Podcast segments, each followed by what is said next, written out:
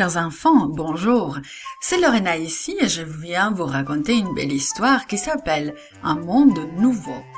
Notre verset à mémoriser dit comme ça. Au commencement, Dieu créa les cieux et la terre. Et il se trouve dans la Genèse, le chapitre 1 et le verset 1. Aujourd'hui, nous nous rappelons que nous adorons Dieu quand nous le remercions d'avoir créé notre monde. Dis-moi, quand tu aides ta maman à faire un gâteau, tu t'assures que tu as tous les ingrédients, n'est-ce pas? Dieu décida qu'il voulait créer un nouveau monde, notre monde. Alors, avant de commencer, il fit un plan pour chaque oiseau, pour chaque plante et chaque fleur. Alors découvrons-en davantage.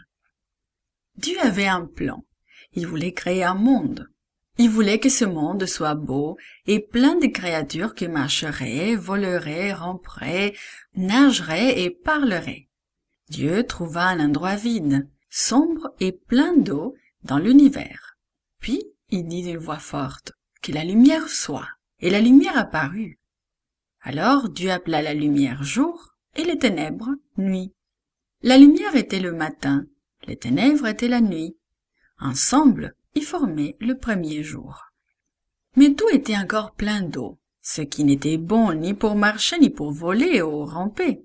Alors Dieu parla encore, que les eaux se séparent. Quand Dieu eut fini de parler, les eaux s'étaient divisées en deux parties, mais seule la partie de bas était mouillée.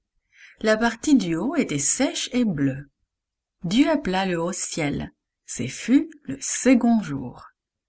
Ensuite, Dieu décida de faire une place où les créatures pourraient marcher et ramper. Alors il dit que les eaux aillent en un seul endroit, qu'elle fasse de la place pour du terrain sec. Et l'eau obéit. Dieu appela le sec terre. Il appela les eaux qui restaient mer. À la terre, il dit, produit des plantes et des arbres pour servir de nourriture et d'abri.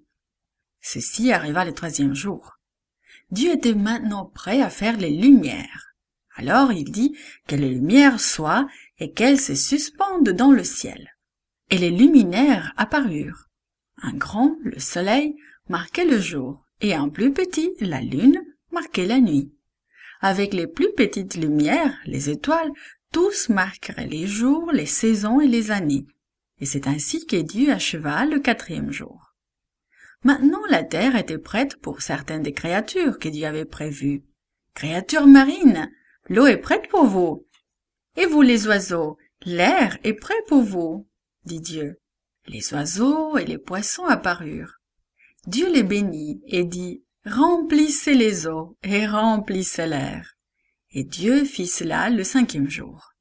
Le jour suivant, Dieu dit, Je suis prêt à créer les animaux. Et il le fit. Mais il n'avait pas encore fini. Faisons l'homme à notre image, dit-il. Dieu fit alors quelque chose de différent. Il s'agenouilla sur le sol, et rassembla de l'argile et commença à la modeler. Il forma ainsi une créature avec deux jambes, deux bras, un corps et une tête. Il se pencha ensuite sur cette forme et souffla dans les narines de la créature. Et la créature ouvrit les yeux et s'assit. C'était un homme. Dieu appela l'homme Adam, et il montra à Adam tout ce qu'il venait de faire. Tout cela est pour toi, Adam. Prends-en soin. En donnant des noms aux animaux, Adam remarqua que tous avaient une compagne mais pas lui. Dieu avait attendu jusqu'à là pour achever son plan. Pendant qu'Adam dormait, Dieu lui enleva une côte. Alors, Dieu s'agenouilla de nouveau sur le sol. Il prit une côte d'Adam et il fit une compagne pour Adam. Quand Adam la vit, il dit Ma femme. Alors il l'appela Ève. Ce fut la fin du sixième jour.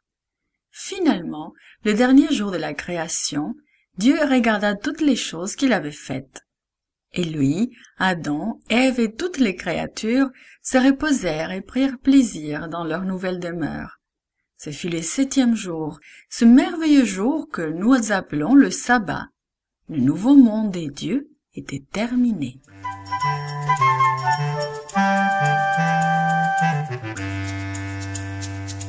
This podcast is produced by Gracelink.net. at Studio El Piso, Singapore.